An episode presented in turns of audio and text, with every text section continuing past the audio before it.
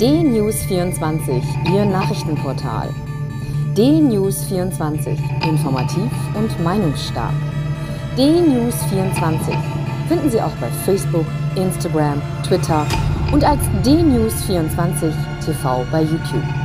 D-News24. Wir informieren, Sie entscheiden.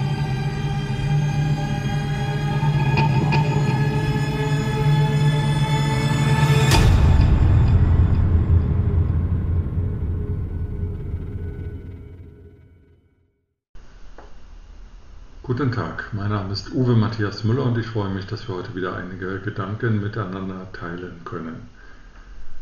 Mal wieder hat es eine Sitzung der Ministerpräsidenten mit der Bundeskanzlerin gegeben. Das Ganze heißt MPK und fand wieder online, also virtuell statt.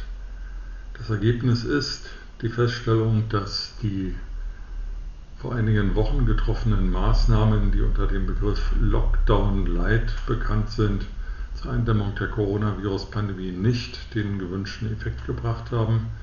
Zwar sind die Zahlen der Neuinfektionen stabilisiert, sie steigen nicht mehr exponentiell, sie verharren allerdings auf einem sehr, sehr hohen Plateau und die Zahl der Toten und der Schwererkrankten ist sehr groß. Daher soll dieser sogenannte Lockdown Light bis zum 10. Januar verlängert werden. Gleichzeitig haben einige, die mehr oder minder schlecht die Rolle der Ministerpräsidenten spielen, so Manuela Schwesig in Mecklenburg-Vorpommern, so Herr Günther in Schleswig-Holstein bereits angekündigt, sich nicht an die Vereinbarung zu halten. Auch äh, der Ministerpräsident Markus Söder von Bayern will sich nicht unbedingt an die Vereinbarung halten, während Mecklenburg-Vorpommern und Schleswig-Holstein die beschlossenen Maßnahmen nicht in vollem Umfang umgesetzt werden sollen, will Bayern sie vielleicht sogar noch verschärfen. Ein unglaublicher Flickenteppich von Aktion und Reaktion, von Maßnahmen, die kaum noch einer versteht, und die, wie sich jetzt zeigt, auch nicht die gewünschte Wirkung zeigen. Sie werden aber finanziert mit wiederum vielen Milliarden Euro.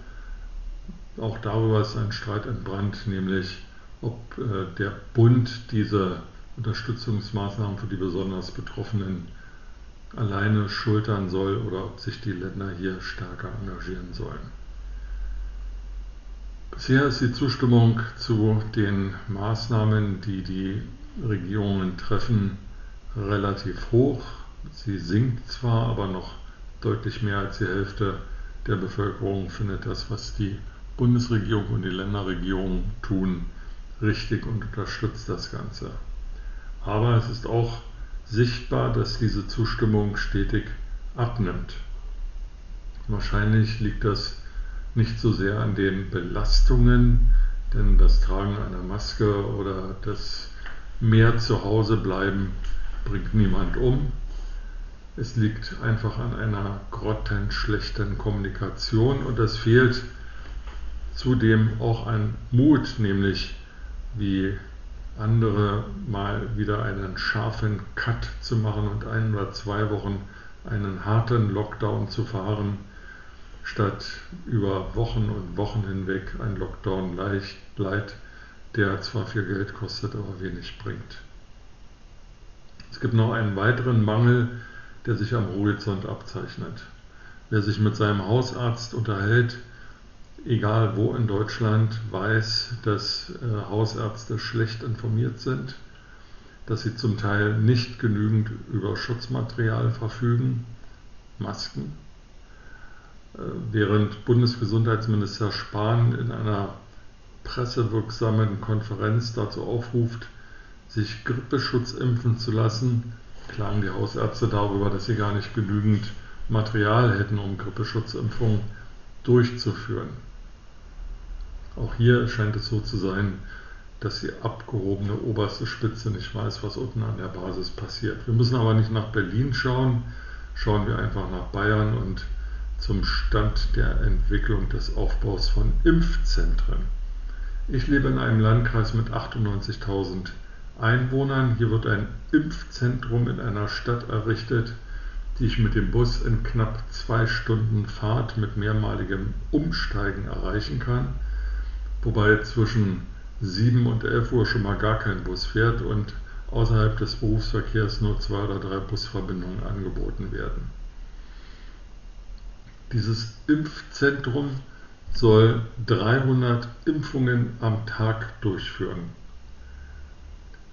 Ich habe ja Abitur in Berlin gemacht und bin deswegen des Rechnens nicht so kundig. Ich freue mich aber auf Ihre Mitteilung, wie lange es wohl dauert, wenn 300 Impfungen am Tag durchgeführt werden, 98.000 Menschen oder den Teil davon, die sich impfen lassen wollen, durchzuimpfen.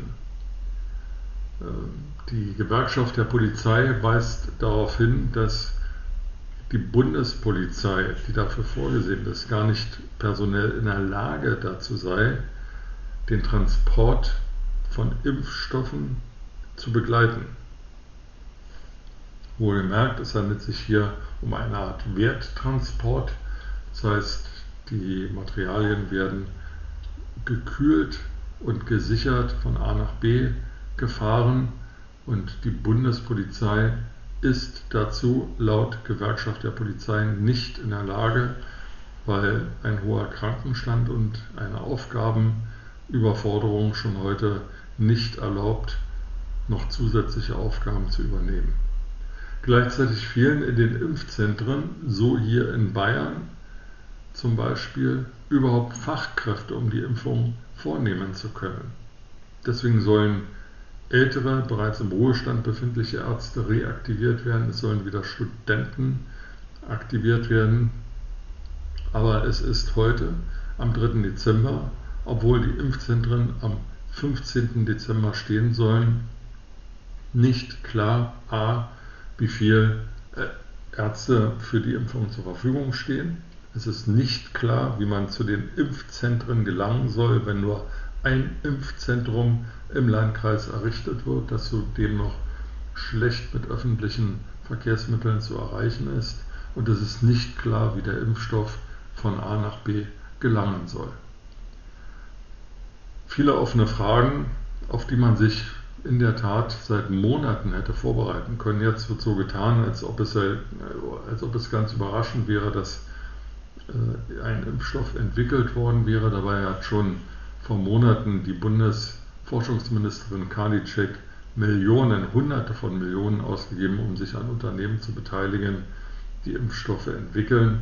Das wird sie ja wohl nicht getan haben, weil sie zu viel Geld hat, sondern weil sie der guten Hoffnung war, dass äh, diese Firmen wie Biotech oder CureVac einen Impfstoff entwickeln. Warum man also nicht bereits längst mit der Logistikfrage begonnen hat oder warum man nicht schon längst damit begonnen hat, sich mit der Logistikfrage in den Impfzentren und der Personalfrage zu befassen, das wird man dem Wähler erklären müssen.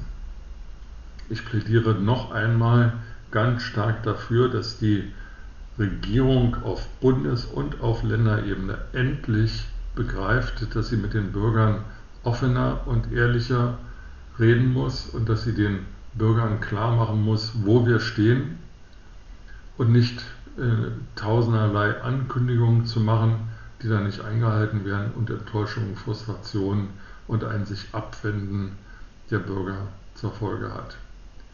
Tun wir alles dafür, dass diese Coronavirus-Pandemie überwunden wird. Die Bürger tun alles dafür. Die überragende Mehrheit der Bürger tut alles dafür.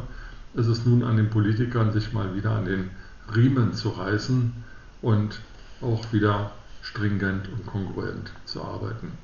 Mit diesem Gedanken in den Tag wünsche ich Ihnen eine gute Zeit und freue mich, wenn wir uns bald wiederhören.